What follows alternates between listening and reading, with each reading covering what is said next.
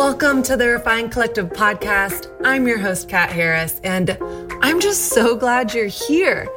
This podcast is designed to dig below the surface and to hold space for meaningful conversations. We're going to talk about life and love and basically everything in between. This is a place where done is better than perfect, where quality triumphs quantity, and where you can really just come as you are. So go ahead and leave that Superman cape of having it all together at the door because life is freaking messy. Don't I know it, y'all? Now, not only are we gonna be real, we're gonna have fun too. Scouts honor. I promise you this I will find any excuse to bring up Beyonce or the latest episode of The Bachelorette.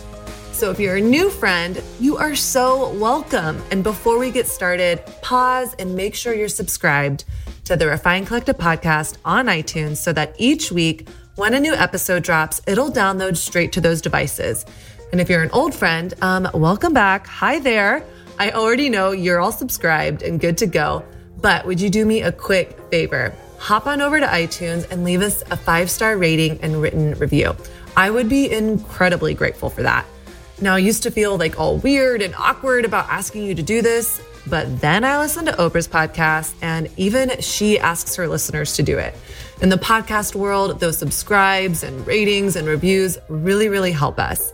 So thank you in advance. You are the best. Finally, if something stands out to you in this episode, find me on Instagram at The Refined Woman or my podcast specific account at The Refined Collective and send me a message. I would absolutely love to hear from you. All right, let's go ahead and get to it. All right, friend, is it just me or do you feel like the Enneagram is definitely having a moment? Like it's Enneagram this, I'm this number, she's that number. And you're like, what in the world are they even talking about? Or maybe you're already obsessed with the Enneagram and you're like, finally, Kat's talking about the Enneagram and gonna do an episode on it. And I apologize for just talking in the third person because I think it's super annoying when people do that, but I did it. All right. Today on the podcast, I have founder of Your Enneagram Coach, Beth McCord, on with us. We talked for such a long time because I couldn't stop asking her questions. So in this episode, we're going to cover a lot of things. She's really pinpointing what is the Enneagram? What is it not? How to interact with it from a healthy place. She really unpacks what are the nine types in the Enneagram and how to connect with what your core motivations are. What is your why behind your behaviors, which that part really stood out to me because I think a lot with the Enneagram, we focus on, oh, I'm totally a performer or I'm totally a perfectionist. And really what's important is the underlying motivating factor. And then we go into dating and how can the Enneagram set us up for sex set us up for sex. Oh my gosh, that is a Freudian slip right there. Set us up for success in our relationships. And we uncover questions like what really is the top thing to look for in a spouse, the top quality? And it actually might not be what you think. And then we finally talk about how can you truly discern what your Enneagram type is. So a lot of fun things in this conversation. I'm gonna stop talking. Let's get into this episode. Beth, welcome to the podcast. Yeah, thanks for having me. I'm so excited to be here. Thank you for being here. And, you know, it's so interesting.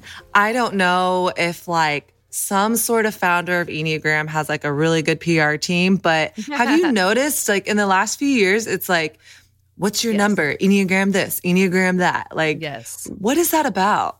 Well, I think when uh, Ian and Suzanne Stabile came out with The Road Back to You, it mm made it more accessible to just the everyday person. Before that, there was the books out there, which I love to geek out on, um, can mm be really heavy and hard to understand.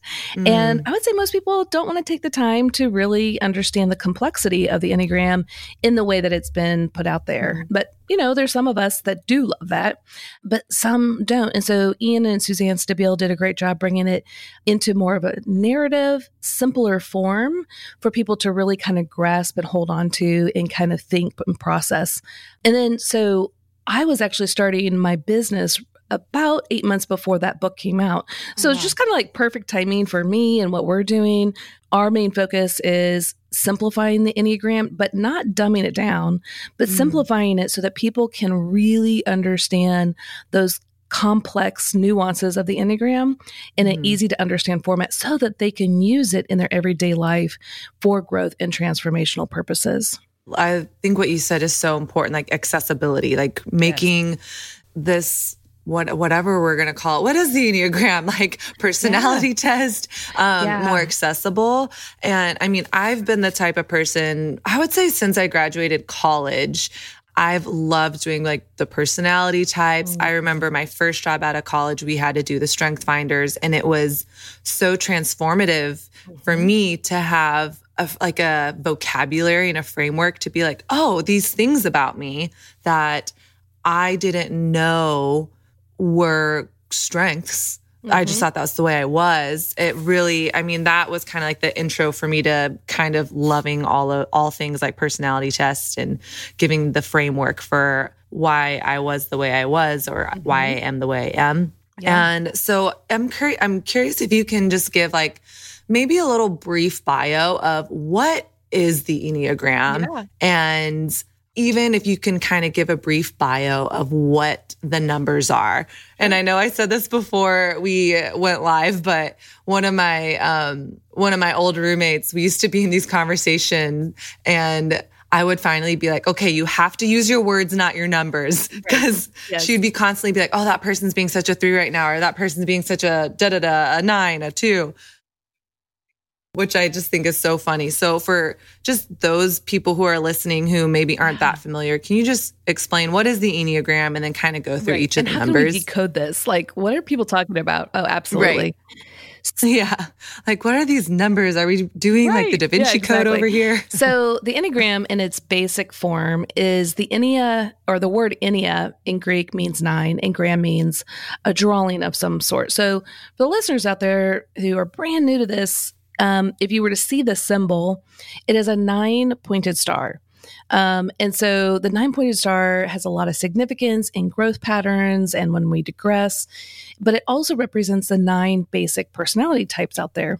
And the Enneagram is showing that there are nine valid perspectives of the world.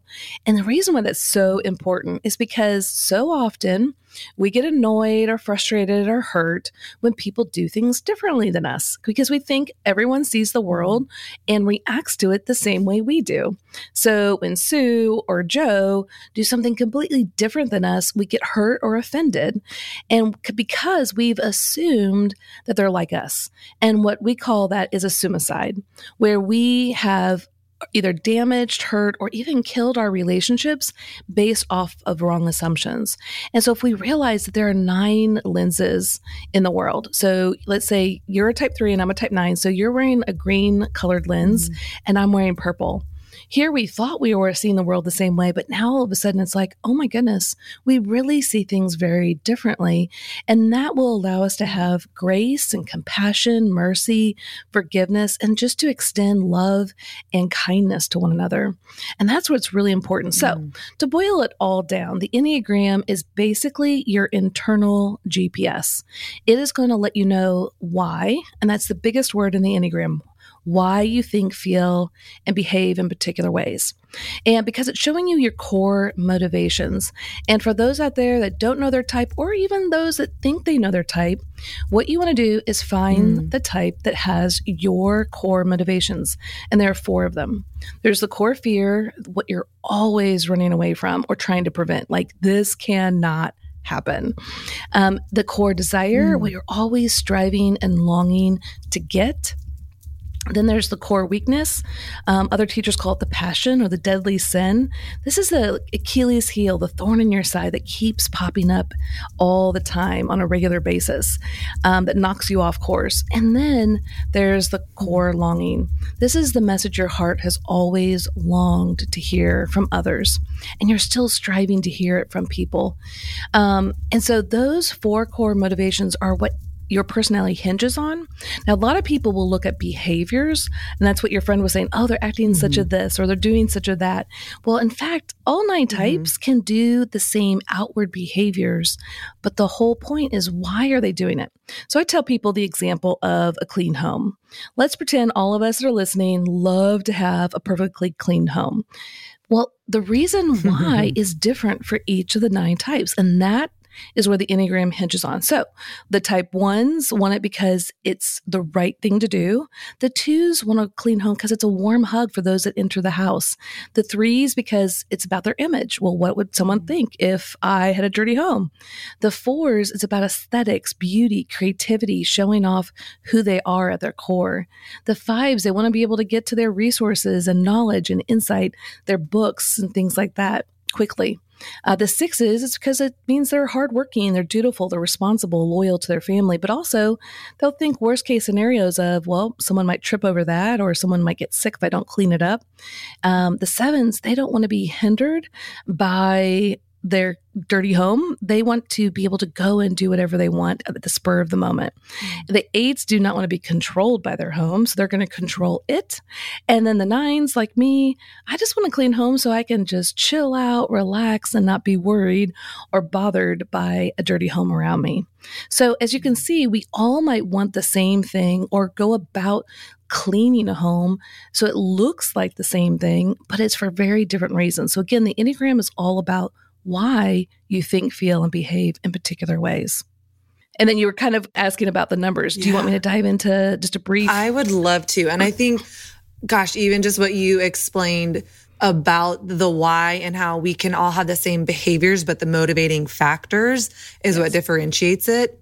So, a few years ago, my first introduction to the Enneagram, I took a full day workshop with Ian Cron. Yeah. And I remember him saying, you know, this is eight hours. I know it seems really intense, but think of it as we're in an airplane going super fast. And this whole day is us looking down at a field flying by it. And yeah, right. I just felt instantly overwhelmed by that. I was like, yeah. oh my gosh, how am, how am I going to figure out like who I am, what I am? And. I remember it was super easy for me during that workshop to be like, I mean, I just wrote like, "Oh, this number 3, that's my ex." Like, yeah. what a jerk, mm. you know? And then by the end of the day, I couldn't tell if I was a 1, a 4, a 3, like I was yep. an 8. I was so confused cuz I resonated with so much of the behaviors or the pain points. Mm-hmm. Um, yeah. and it took me months to really figure out that I was a 3. And it felt really heartbreaking when I found that out, first of all, because I had like judged. yeah. I was like, oh, these guys that I dated are totally a three, and I think they're terrible. And um, so it was like really hard for me at first to like see, oh my gosh, that that was me as mm-hmm. well. And I think we mm-hmm. resist in other people what we resist in ourselves. Mm-hmm. But yeah. I think what you explained is so important. Like it's all about the why. Like, why am I mm-hmm. making the decisions that I'm making? Yeah. So when we get to the Enneagram, the biggest thing that people want to understand is it is not a quick personality assessment. It's it's a tool for transformation and growth. And just by even saying that, hopefully the listeners would realize that there's a lot of stretching and pain that goes into growth. If anyone thinks that you can just read a little snippet about yourself and like, sweet, let's go for it. This is going to be great. It's like, ah, you've entered into the wrong um, personality system or because growth really takes time, it takes mm. effort, it takes insight on yourself, looking inward, owning your stuff, but also learning to transform into the best aspects of who you are. But we don't just get there easily, and that's okay. You know, I was just at this uh, Kennedy Space Center with my husband. We were down in Orlando. And what I loved, and they kept saying this over and over, is why we go to the moon. He said, it's not because it's easy, but because it's hard. Mm. And I love that phrase because especially as Americans, want something fast and easy. Mm-hmm. But growth, real growth, real transformation means that we have to take the time to look inward, to own our stuff, but then to take the steps in the healthy direction for our personality type, which can be scary, but it can be so rewarding all at the same time. oof, like that's where the that's where the good stuff happens is in the hard moments. Mm-hmm. And I mm-hmm. gosh, I've experienced that so deeply in my life. So Beth, can you kind of unpack what are the nine types um, yeah. and maybe just like a brief description of what they are? Yeah, absolutely. So the nine types, again, I'm going to give you a two name descriptor. There's the core motivations that we don't really have time to go over all of that.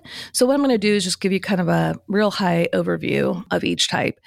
But I really recommend that you guys go find the core motivations, and you can do that at our website, yourenneagramcoach.com forward slash core motivations. And it's a free download and it will show you all the core motivations. And I suggest you get that and kind of look at which ones pop up the most, you know, and maybe kind of number them one to 10, like 10 being, yes, this totally resonates with me. And then focus on the top three and take time to really see why did I get activated yesterday when I was talking to Sue or Joe? Um, what what was going on? What what were the core motivations there? Um, and this takes time. Some people it can take years. And i know people that are in there going wait what? Because we don't always know ourselves at this core level. Mm. and some types have a harder time than others um, but I'll just go over briefly the nine yes. types and then you guys can dive into it deeper later. But so type one is the moral perfectionist. They want integrity to be good, balanced, ethical, moral, and right.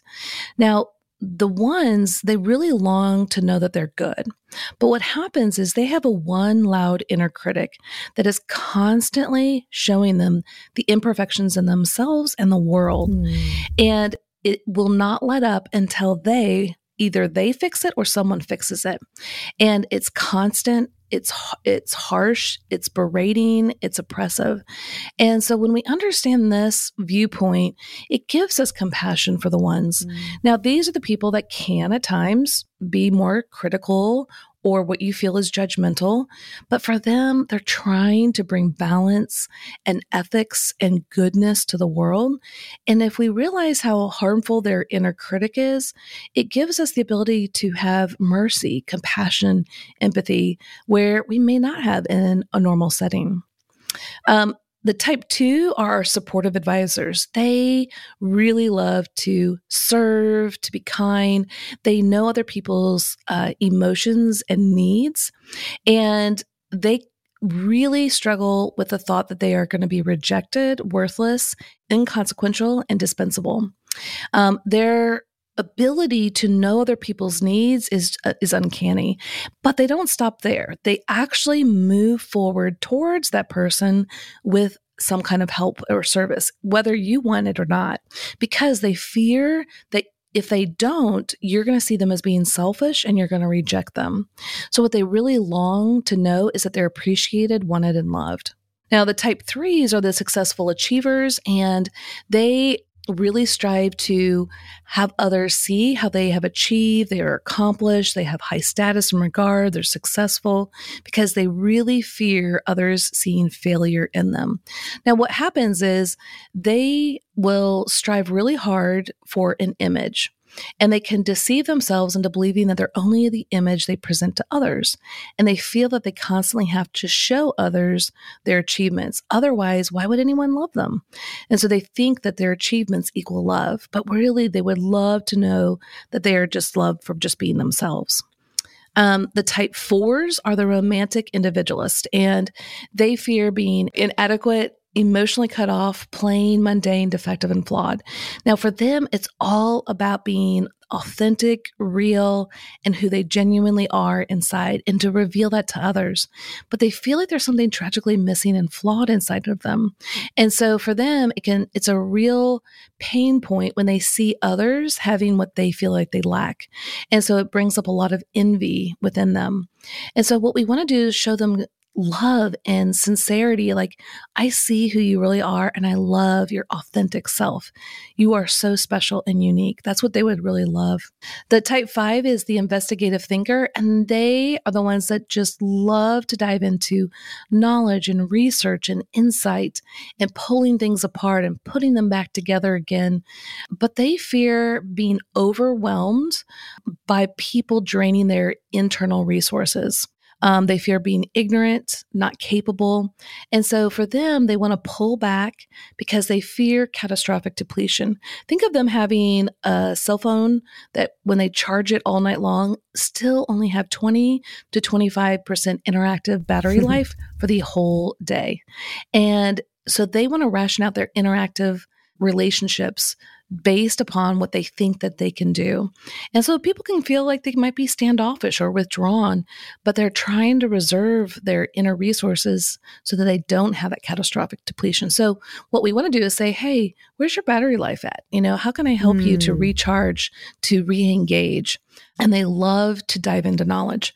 The sixes are the loyal guardians, and they fear uh, fear itself, not uh, being supported, guided, or um, blamed, to be targeted, to be alone, to be physically abandoned. So, what they're really looking for is security and to be guided. And they have an mm. inner committee versus the one who has a one loud inner critic. They have an inner committee inside that's constantly pointing out all the scenarios and asking them, What about this? What about that? Did you think about this? Well, what about that? So their mind is always racing about what could happen and they just want to know that they're safe and secure. The type sevens are the entertaining optimist, and they desire to be fully happy, satisfied, and content, but they totally are trying to run away from being trapped, deprived, bored and FOMO, you know, missing out on something fun. And so what you'll find is that they're constantly trying to fill themselves with excitement and stimulation because inside it almost feels like hunger pains. Like, why can't I ever be satisfied? So they're going, going, going all the time, trying to find the next exciting thing. And then our type eights are the protective challengers. They fear being harmed, controlled, manipulated, and left at the mercy of injustice. So you'll find them as our protective, our protectors, our challengers, the ones that push forward. I actually call them snowplows. They're those big mm. diesel snowplows in the north where you need those for the highways, you know. And so we want to put eights in control of big, heavy projects that most of us cannot uh, do because they can assert themselves mightily. But it can also hurt us if we're in the way. and mm-hmm. so for the eights, we want them to see us and put us behind them and to plow that amazing path. But they are mighty, big, and strong, and they fear being mm. betrayed. Then the type nines are the feast peaceful mediators. That's my type. Uh, we want inner stability and peace of mind. We fear conflict, tension, or any kind of discord. But the problem we struggle with is an internal fog, not knowing ourselves. And a lot of that comes from because we have gone along to get along with others to keep the peace. But that really mm. isn't real peace. And so we have lost ourselves in the process and we don't really know what we want or desire. Um, and so those are the nine types in a nutshell. Oh my gosh, that's so intriguing. And I think just as you said earlier, like as you're describing so many of these, I can see myself in so many of them. And I I love how you kind of pinpoint like what is the fear? Mm-hmm. and like what's the underlying thing? Again it's not about like the behaviors but like what's the driving force? Sure. So what okay now that we kind of know like what are the nine enneagram types i'm single and i want to be in a relationship. Sure. and a lot of the people that listen to this podcast are single as well. And i'm wondering how can we interact with the Enneagram in such a way to set us up for success in our romantic relationships?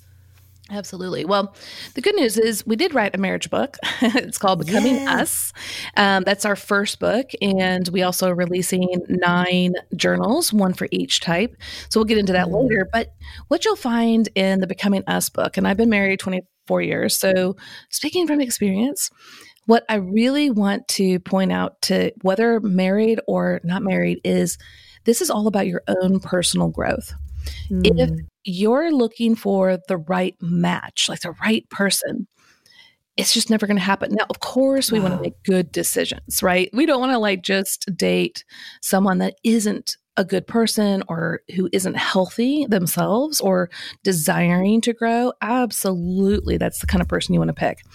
But no matter who you pick, they still have their own struggles and weaknesses mm. and will until the day they die. So if you're thinking you're going to find someone that is going to be this perfect, you know, Prince Charming and he's going to take care of everything, in some ways, yeah, he should, but he's still human. Mm. Or she, depends on, mm-hmm. I don't know, listening out there. But the whole point is you have to focus on your own personal growth. When mm. you aren't reactive, but you're more proactive or reflective, mindful of what's going on inside you, it will radically change all your relationships. And so, mm. like with my husband and I, we started using this when we were about year five or six. Oh, wow. I yes, this was a long time ago. Um, You're like the OGs, yeah. Enneagram OGs, right? Exactly. um, so I was about 25, 26 at the time, and I was kind of ready to pull my hair out, like for myself, for our marriage. I had two little kids. Um, and I kept wondering, why am I getting stuck? Well, mm. I was hmm. blaming everyone else for my personal hardships or headaches or turbulences. Um, now, some of it's true. Some of it is other people in, you know, affecting my life, but I have the choice of deciding how I'm going to react to it. Mm-hmm. And I know we've all seen people like this who have lives that are really hard, but man, they have overcome it with such integrity, um, with such maturity that it's like, wow, I don't think I could do that. But that's just not true. And so, mm-hmm when you're looking for someone to date or to have a relationship with or to get married to, it's going to be more about your own personal maturity and growth mm. than it's going to be about anyone else around you. Mm. And hopefully they're the same way. So I would really highly recommend that the people who are listening to this is to find your type.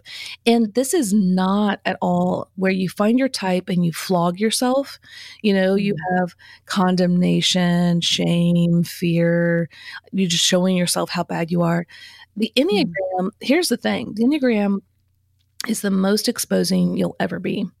And it's going to say it like it is. It is a non judgmental friend that does reveal the very lows of your personality type, but also the very highs. But as humans, we typically will first look at the lows.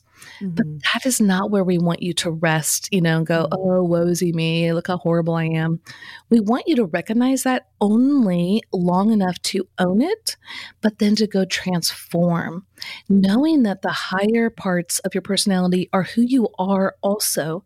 And so you do not have to stay trapped in those weak moments. You are made for growth and transformation. And so the Enneagram shows the paths of growth and your paths of weakness. So what we say is use the Enneagram like a rumble strip on the highway. You know, when you're driving down the highway and you're distracted, you're falling asleep, who knows what's going on. And you start veering off course, and that rumble strip wakes you up, right? It goes, duh, duh, duh, duh. And mm. It's like, oh, wait, oh my gosh. If I were to keep, keep going, I would have totally been in that ditch over there. and that is the same with us. So I know as a type nine, I can lose myself easily by going along to get along. If you were to mm. ask me, like, hey, let's go out to lunch today, where do you want to go, Beth? I'd be like, uh, I don't know. Where do you want to go? And I do that all the time. And it's, it's just an automatic response.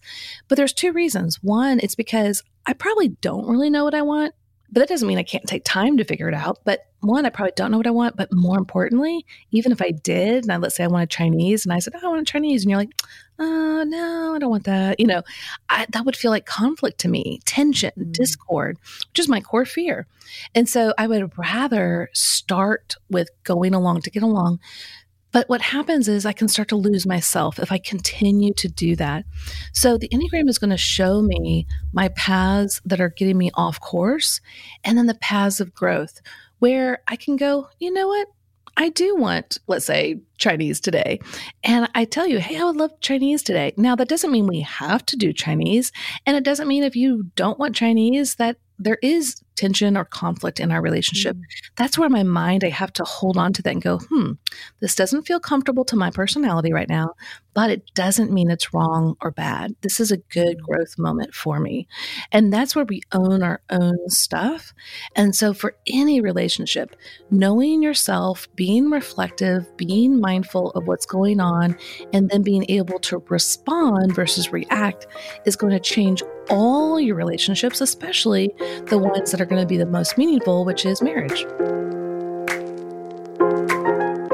This episode of the Refined Collective podcast is brought to you by my very own free guide for single women six tips to activate your dating life. Raise your hand if dating as a woman of faith in today's swipe right, swipe left culture has ever felt like a total struggle fest. Or maybe being single in our culture today feels overwhelming, lonely, discouraging, frustrating. And maybe if you're being really honest, it can even feel hopeless. Listen, single gal to single gal, I totally get it. But did you know that doing the same thing over and over again while expecting different results is known as the insanity cycle? Friend, it is time to walk into a freeing, exciting, and purpose filled season of singleness. It's time to activate your dating life. I created a free guide for you, and by free, I mean zero dollars, called Six Tips to Activate Your Dating Life to equip you to shake things up in your season of singleness. You can grab it right now at bit.ly slash TRW dating tips.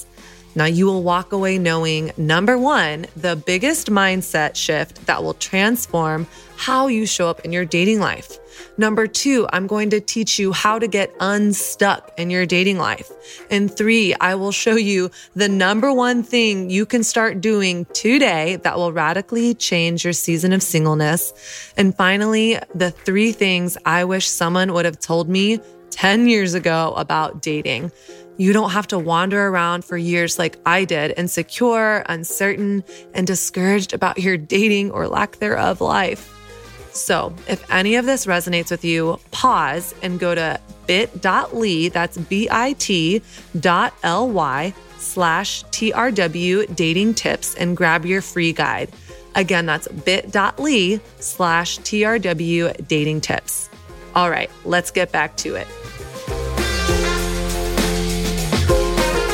I think you bring up such a good point because I I don't know if this is just a woman thing. All I know is my experience as being a woman and the women that I coach in relationships, but it's like we want the system. Like we want to know, okay, like what am I supposed to do to get the guy? Like, what are the tips and tricks? It's like we want the game plan, we want the roadmap. And I I love the how to's and all of that. But I think in that, it can be so easy to just spend the time and focus looking at the other person. Well, this guy doesn't have this. Well, this mm-hmm. guy reacted like this, uh, as opposed to taking responsibility for how am I showing up yep. and what's coming up for me. I think it's, it's just become so much easier just to kind of like look and point and dissect the mm-hmm. guys yeah. as opposed to being like, wow, like maybe I am not perfect as well. I think it could also be easy to be like, okay, well, I'm a one. So that means like I need to really look for fours, you know? No, so let me have the formula. yeah. Cause I did a uh, marriage course for 45 couple types, all 45, whether you're a two and a two couple or an eight and a six or whatever couple type it is. And all couple types have some significant struggles when they are not doing well. But all of them are amazing when they're both healthy. And so that is, but it's not, you can't make someone else healthy. You can guide you can i mean you can cheer them on you can support them but they have to do their own work if you nag and complain and belittle that's never going to get someone to become what you want them to become. Mm.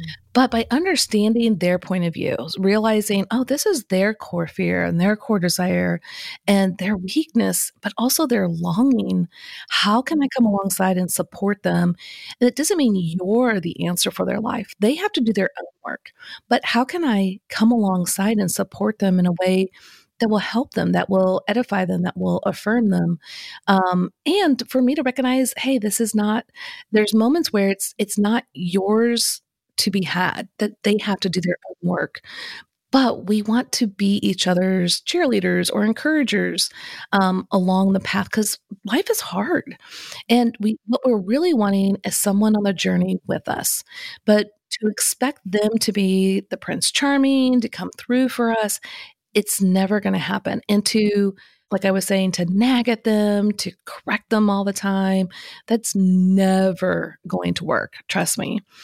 But when we can come alongside with compassion, empathy, grace, support, but that doesn't mean we don't point out stuff. We, we do, but it's not in a way of destroying or hurting or demanding. This is here's one thing that to really understand is that we all have desires. And there's four steps for you to really ruin a desire. So you have a desire, and most desires are pretty good desires. But then it gets into a demand. And then when the demand doesn't come through, you start to judge or criticize. And then when that doesn't work, we tend to punish. Well, is that how you want to be treated? it's like, no that doesn't make me go, oh, let me see. Let me become whatever it is that you're wanting me to become. Since you've now punished me, I'm going to do it. Like, no, that doesn't work. And so the desires that we have can be really good desires, but how are we going to go about getting it? Is it that we're going to force it, or are we going to let the other person know where our desires are, what we would like it to look like, but also taking action in our own life and not making them come through. What you'll really recognize is when you express yourself, but you don't force another person to come through in your life, they feel the freedom to grow. They feel the freedom to move mm. towards you. Whereas when it, you when you're starting to demand, criticize, judge, and punish, they're going to be like, uh, no thanks.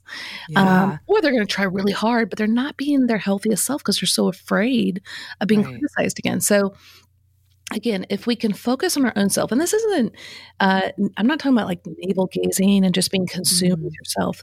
This is just simply owning your own heart, your own interactions, and then thinking and contemplating and using a lot of my resources is what I would recommend in how to grow. Um, that is the whole point of what I do in my own coaching business is, okay, yeah, so you're struggling here, but where's the path of growth? Okay, it's over here. Yeah, that's going to be hard, but man, you're going to soar because all nine personalities are so amazing when they're mm. healthy, but we're all pretty hard to be around when we're yeah. not. And so no one gets a pass. There's no type that's better than the other. I know, you know, people are out there going, oh, but such and such type annoys me or bugs me. Well, that's, that's just preference. Trust me. All the types are so amazing when they're healthy. And so focus on being your most transformed, healthiest version of yourself, knowing every day is a struggle. Every day we're going to slip, you know, up and and have our moments that we have to go, oops, sorry guys, I'm I'm struggling here but recognizing that there's so much room for growth. And if we have compassion for ourselves and patience for ourselves, mm. we can extend that most likely to others as well.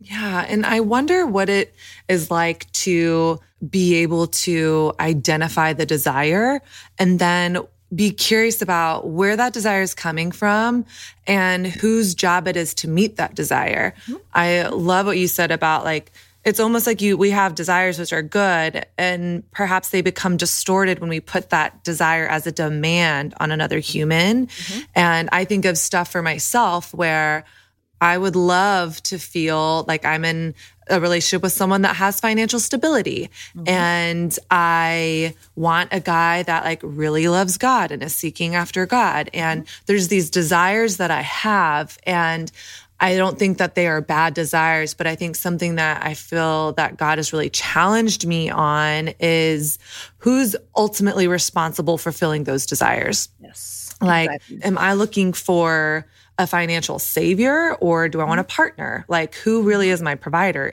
Yep. Um, and I think a lot of girls too think I thought this for so many years. I will not struggle with body image when I have a boyfriend, when I have a spouse, because their job is to make me feel beautiful. And where it's it's actually not their job. And right. I think even just this idea of, well, I want to be with a spiritual leader. Mm-hmm. And I think oftentimes so many girls, what they're looking for is God. Mm-hmm. And oh, it's like, well, totally. no wonder so many of us aren't dating. Like, you're looking for someone that doesn't exist, and it's actually not their job to heal you. Um, but we go to this person, it's like we go on the first date and we're like, well, is he the perfect Christian? Is he able to make me feel beautiful? Is he able to provide for me? Mm-hmm. And ultimately, that's not their job. I think what I'm curious about is how do we hold intention like. The because there's parts of those desires which yeah like i want to be with a guy that it doesn't mean that he needs to be a millionaire or ceo but has some sort of vision you know and isn't like floundering financially. So like there has to be that balance there like yes i want a guy that shares my faith and worldview but like he doesn't have to be my everything and yeah. do i have space for him to be on his own spiritual journey there and i think again that's where it can get hard to be like we want this like black and white formula mm-hmm. but love is love is full of all sorts of like gray and and nuance there yes so what i'm curious for you is you know as we as we are thinking about this and identifying those desires like i feel like a lot of what you're saying applies to like when you're in a relationship with someone. Mm-hmm. Um, but what about when you're just dating and getting to know someone and trying to figure out like, is this a is this person a good fit for me? Like, mm-hmm. is there ways that you think that Enneagram can support you in that? Because I hear you and you're saying, like, okay, we're in a relationship together.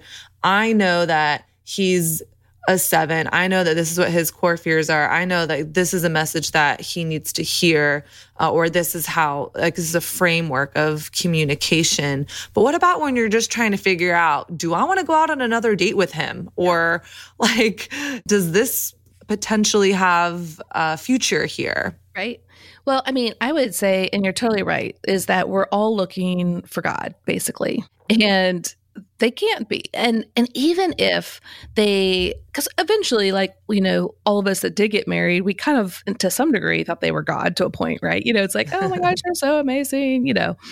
And then we get married and we're like wait a second you know? And that's when the problems start because it's like you were supposed to be god you know? Mm. and you're not doing this you're not doing that right. And then we start nagging and picking apart each other and, and that's where problems come in because then we're disappointed because wait you were supposed to be god. I thought you were god um, and so that's where we want to bring the people we're dating back to their humanness. Now, definitely we want to find the right person that is going to be a great fit for us and how God designed both of us. And part of that is knowing our our own self. I know that I as a type 9 want to know that my presence matters. I typically, as a nine, think I shouldn't assert myself. My voice doesn't matter presence doesn't matter. So I give that over to the next person. And so what would be great is if I had a guy who's who championed me, right? Mm. Now, if I turn that into they should be my God and tell me how amazing I am all the time, well, that expectation is just too high, too lofty. Mm-hmm. But if we bring it down to a guy who's like, no, you can do this. I want to hear from you. Your presence matters. Your voice matters. In, in a like a real sense, who's willing to champion me and who's also willing to see my struggles, to to be able to sit with them and to not be complaining about them and like, oh, you're doing that again, you know, um, or why don't you just get over it? Because that's what's so mm-hmm. great about the enneagram is think of um, your your healthy, average, and unhealthy as kind of a ladder, right? So you're healthy, you're you know way up, uh, you know on the top, you know rungs, you're doing great. But then there's kind of autopilot, average in the middle, and then you come down at the very bottom, and you're unhealthy. We ebb and flow through that on a daily basis and season by season. And so when you understand about your type, you'll see when you're doing great all the way to when you're doing horrible. You mm. want someone who's willing to be by your side through it all. And he wants you to be there at the same place. Now, that doesn't mean go get an unhealthy person. No, we really want someone who's willing to own their own stuff, to mm. see their weaknesses, but to also know their strengths and be willing to grow, not demanding it from you, expecting you to make them grow, but they're mm. willing to do their own work, but that they're also compassionate and understanding that you'll have your own weaknesses, but also they're excited to see that you're growing. And so it's a teamwork, it's a team effort. Mm.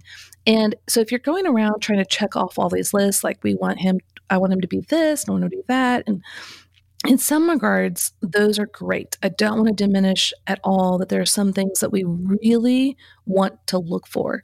But if we're unrealistic in the sense of he has to be a 10 on all these categories, you know, it, mm. it's they're human and they're not mm. God. And so to mm. recognize that, but the biggest thing I can only stress is that you want to find someone who is really willing to grow and to own their stuff and to see themselves with kind of a sense of humor, really. Like, yep, like for me as a nine, like, oh my gosh, I'm totally in the fog today. Or like last night, I was just talking to my husband on the airport on the way back to Nashville we were talking about starting our own podcast. Um, we have a friend who could help produce it.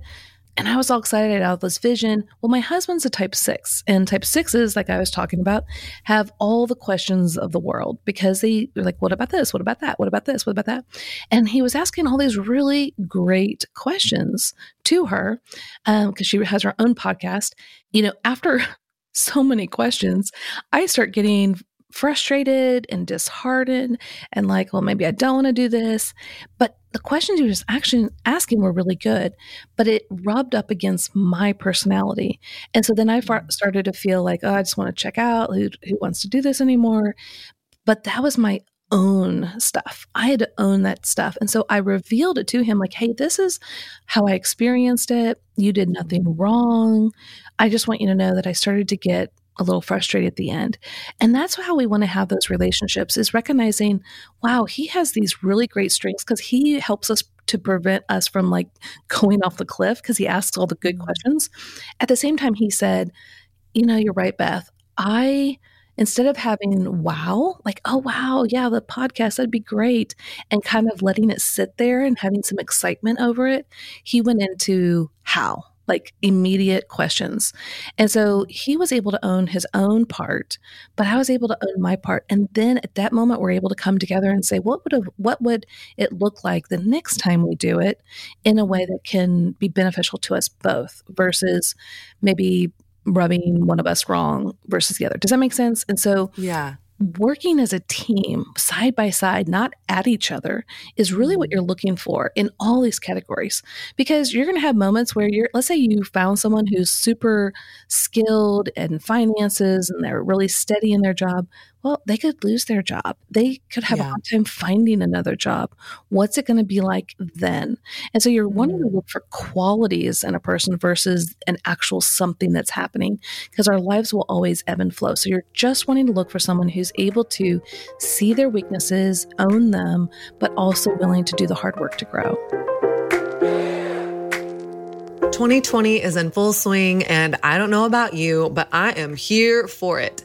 I'm also here, human to human, to ask you for support. Help me, friend, to help you. The Refined Collective podcast is one of my most favorite projects that I have ever worked on in my career, but it is definitely a labor of love. We have quite a bit of hard cost each month from software and subscription services to my team who edit and produce the episodes to licensing music and running logistics for all things Refined Collective. Now, because of that, I want to invite you, yes, you, to join our Patreon community. Patreon is this incredible platform that helps listeners financially support their favorite podcasts. You can support the Refined Collective podcast for as little as $5 a month. And we made a bunch of fun different tiers that are jam packed with free goodies and VIP access to our newest content. And you will be notified before anyone else about our upcoming live events. I'll also be going to you first to find out what questions you want answered and what topics you want covered moving forward. So, in the midst of a wild year, I want to ask you, friend, if you'd be willing to link arms with my team and me in sharing some of the load and helping make the Refined Collective podcast the best it can possibly be. So if you want to learn more or sign up today, head on over to patreon.com slash the refined collective. Again, that's Patreon, P-A-T-R-E-O-N dot com slash the refined collective. Thank you so, so much for being a part of this community.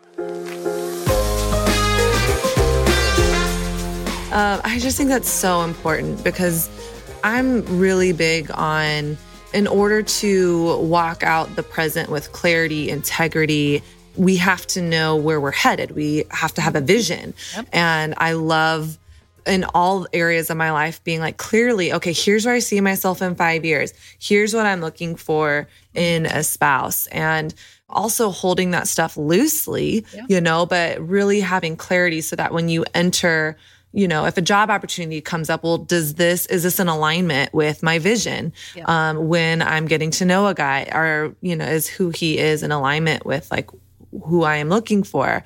And I remember a long time ago, a friend of mine was dating a guy and they ended up getting married, but she was really struggling because when she met him, he had no money. He had a part time job. He was living on someone's couch and she was in the process of getting her PhD.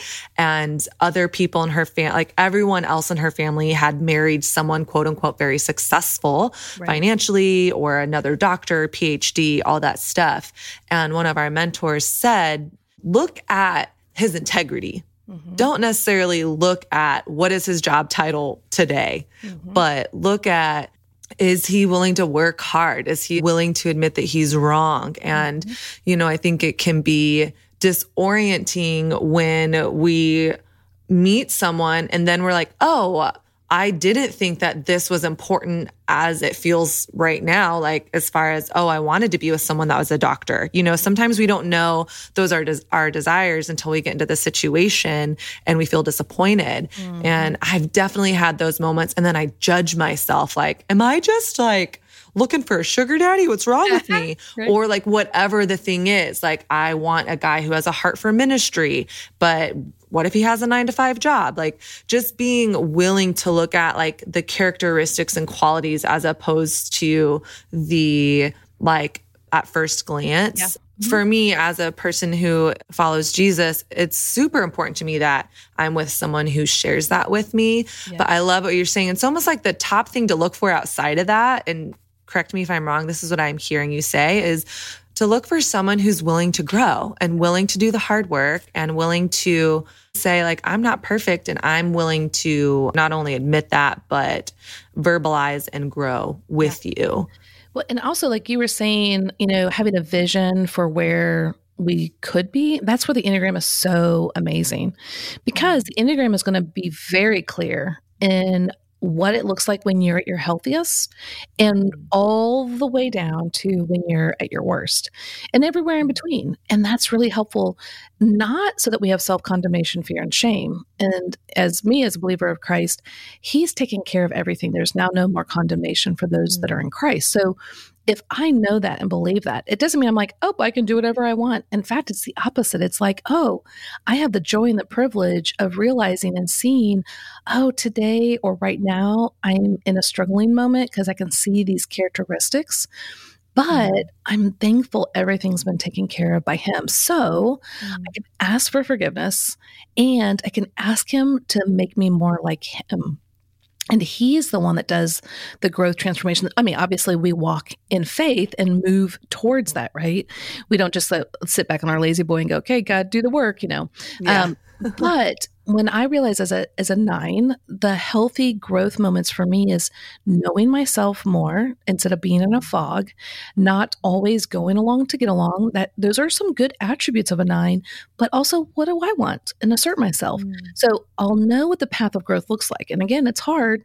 And my personality is sometimes going to throw a temper tantrum and say, please mm. don't do that. There's going to be discord or conflict, you know. But I have to go, no, it's this is okay, this is good. This is good for me to stretch and grow. And so we're going to have a vision for what it looks like when we're healthy and what it looks like to grow. And we're going to have a very strong understanding of when it's what it's like when we're weak. But that's when we're weak and when we're struggling, that's when we come back to Christ and own it and apologize to him and to anyone else that needs to be apologized to, but also to take the next step in growth. And that's what you also want to see in the other person, whether it's a friend, whether it's your spouse, to be spouse, are they willing to own their own stuff? But they are do they have a vision for what god's called them to be and are they willing to go down that path? And so but that's where this is so great. So like you know we're coming out with nine journals and if you, once you find your type i take you through in 21 days more about your type in a very easy to understand format with questions that you can and so once you know yourself, you can see more clearly when you're struggling and when you're growing, but exactly how to own it and to bring it to God, but also to do it with your friends. Um, and we were talking earlier off the show is a lot of people are like, oh, well, I'm just a nine. I'm just sometimes like that, you know, mm. deal with it. And it's like, no, we don't want to use the Enneagram as a sword or a shield. You don't want to use it to belittle, hurt, harm, sarcasm mm. towards others. Like, oh, she's being such a three right now. You know, like, um, so we don't want to use it to harm, but we also don't want to use it as a shield where it's like, well, I'm a nine, guys. You know, sometimes I just procrastinate. You're going to have to deal with it. that never brings good relationship dynamics. Um, we need to own our stuff and we need to move towards growth and apologize when needed and say you know what yes this is a struggle for me this is where mm. i can um, falter and i think what's hard in our day and age and for young people is we have all of these now ways of knowing what the best way is. Okay, mm-hmm. I'm 45. So back in the day, before there was a lot of internet and blogging and Pinterest and all the things, you know what we had? We had Martha Stewart. That's right. that was like it, right? Like we didn't have all the blogs. We didn't have um, all the Pinterest and all the ways to do everything perfect, um, except for her. And it was kind of like, oh, that's so unrealistic. I couldn't do all that. You know, I don't know how she does it. Um, but here's the thing is that you guys are inundated with all the ways you could do something perfect, so to speak. And you feel like you can. Well, I wish that you guys could just let that go. Now, it doesn't mean we don't strive to become more like Christ or the way that God designed us and to be more fulfilled and transformed in life. Totally, that's where we're heading. But it's not the Pinterest way. It's becoming more humble, to be patient, to be kind, to be good towards one another. All of the fruits of the Spirit, that is what you're really looking for. When you are able to demonstrate the fruits of the Spirit, it doesn't matter if you cook right or decorate mm. perfectly or run a marathon or not. All of those things can be really good things, but they can be horrible things if you are not at a healthy place in your life. And so by using these journals that we're coming out with to understand yourself, to to rest in the finished work that Christ has done on your behalf so that you can then be propelled forward into transformation is the best place that you're going to ever be. And then to give that same encouragement to the next person, whether it's a friend or a to be spouse or a parent or your, your future children. That mm. where real meaningful relationships come, not you should be better. Um, you're not fulfilling my life. You're not doing this. You're, that's never going to bring about the friendships and the relationships that you really desire. So, yes, the Enneagram is going to show you what you're like at your healthiest, but only God can bring you there. So, it's us surrendering, depending on Him to do that work in us. That's absolutely vital. That's so crucial and important to distinguish. And one more question, and then we'll get into how can we get the journals? How can we determine our Enneagram type? Yeah. But as you were talking about, you know, even when you were saying identifying your type, identifying through your number or type, here are my core needs. Here's what I'm wanting and needing in a relationship. I think when do you like, is that when you're like, okay, I know that desire, whether it's like my, one of my core desires is to feel safe. Yeah. Do we go into dating just expecting that or when and how do we verbalize like, mm-hmm. Oh, cause I think sometimes we go into situations and we're like, oh, he didn't show up for me and how I need to be loved or validated or affirmed, but then we also haven't like given him the playbook mm-hmm. or said, this is important to me. Do we just need to find someone that like naturally understands, like, this is how I need to be loved? Or do we need to communicate that? Yeah, you're never going to find someone, at least I don't think, that's just going to naturally know how to do it. You know, I mean, unless they're the same type and they just kind of do it, but we don't find mm-hmm. a lot of the same types married to each other. Now, we do. I mean, I've got several people that are the same type, but it's just not as common. And I think God does that. And why is that? Well, I think it's iron sharpening iron, right? And mm. when you mm. think of ironing, iron sharpening iron, that's not like this easy, like, fun I mean, iron sharpening iron. I mean, it's like, mm-hmm. you know, rubbing up against each other, you know, so there, God designed us to, to not be this quote unquote perfect fit, right? Mm-hmm. One is because we need to rely on Him to do that for us. He's our perfect fit. We need someone that is willing to walk through the valleys and the high points of life together, mm. side by side. Um, and I've been married to Jeff for 24 years. We're literally best friends. We love working together, uh, doing ministry together, but we're still talking on a daily basis of how to love each other better. One, because we learn new things about ourselves and we learn new things that the other person could help us to grow in or i learn new ways of how i'm demanding him to be different you know or mm-hmm. whatever it is. Mm-hmm. it's this constant path of growth jeff was never designed in on this side of heaven to be that perfect fit for me but the great news is Christ is the perfect fit. And when we both focused on Christ and how he has basically satisfied our our core longing. So my core longing is that my presence matters. Jeff's core mm-hmm. longing is to hear that he is safe and secure. I can never make Jeff feel safe and secure. Like I can mm. try and try and try, but I can never do that. I am not God. I'm a finite human being. And so if I try to become God to him and as a nine trying to accommodate and appease and please and all these things, which I've tried, I will always falter. But if I recognize I cannot set satisfy that, but I can point Jeff to the source that is that for him. Now, that doesn't mean I don't try. Of course, I want to make him feel safe and secure. I want to be loyal and committed um, to him. I want to show him ways that that resonate with him, that speak to him. But the moment I think I can come through for him in the ultimate way, I will disappoint him and he will be mm. disappointed and then I will be sad. But if I can say, I'm going to try my darndest to come through for you in those ways, but ultimately you need to seek that from God first and foremost. And so then what I offer is icing on the top. And the same goes mm. for Jeff. He can never make me feel that my presence matters to the degree that I want. Now, he could cheer me on all day every day like you're the, you're amazing, you're great, blah blah blah. But the way that the mind works as a nine, and all of us, the core longings we have and the thought patterns are hardwired in. On this side of heaven, I'm going to constantly think, does my presence matter? Does am I okay with him? Is he? You know, mm-hmm. I'm going to always have these thoughts. He'll never be able to satisfy that, no matter how hard he tries. So I have to keep going back to the fact that Christ left heaven to come and to save me. Like I I was on his mind. And I don't know how anyone can cannot think their presence matters when they realize that, right? Now, mm. on this side of heaven, I'm going to still be thinking my presence doesn't matter. That doesn't make me a bad person. It means that I'm still in a place where there's struggle. But I can always go back to the truth and recognize, oh, praise be to God, like I do matter. And mm. that moment of recognition is like, oh awesome like i can grow i i can voice my my thoughts even if people disagree and it feels hard and struggling. So that's where you want to find someone who's willing again to walk side by side in that path together knowing i'm going to try my best to meet jeff's needs but I can't be the ultimate meter of his needs. Mm. And that's okay. That doesn't mean I'm a yeah. bad wife. It doesn't mean I'm a bad person. It doesn't mean I didn't, you know, check off all the lists that he has in a wife. Um, it just means I'm a human.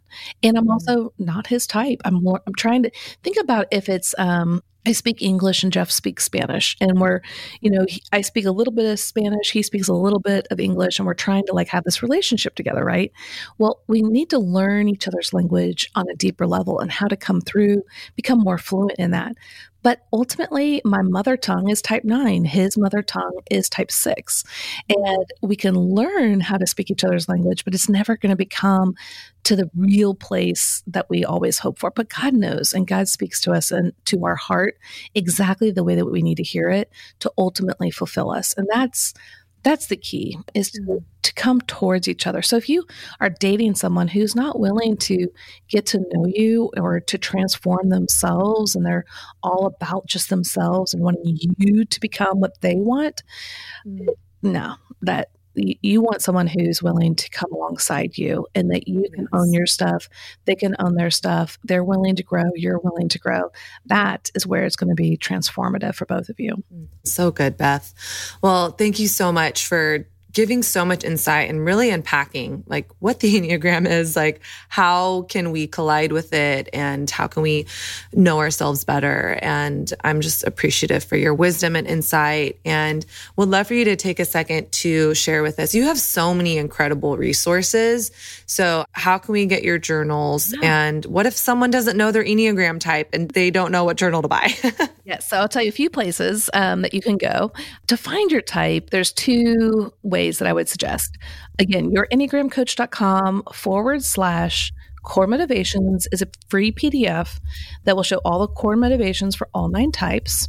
That's a great place to start. We also just at yourenneagramcoach.com in the upper right hand corner is a yellow button where you can take our free test. But the test is not definitive because if you don't know yourself very well, you're probably not going to answer it because it's all about why, right? Mm. Um, and so use it as a guiding post to, it will show you all nine types and how you scored on all of them. But continue to look at the core motivations, do a little bit of research on all the types. We have a button at the top that says learn.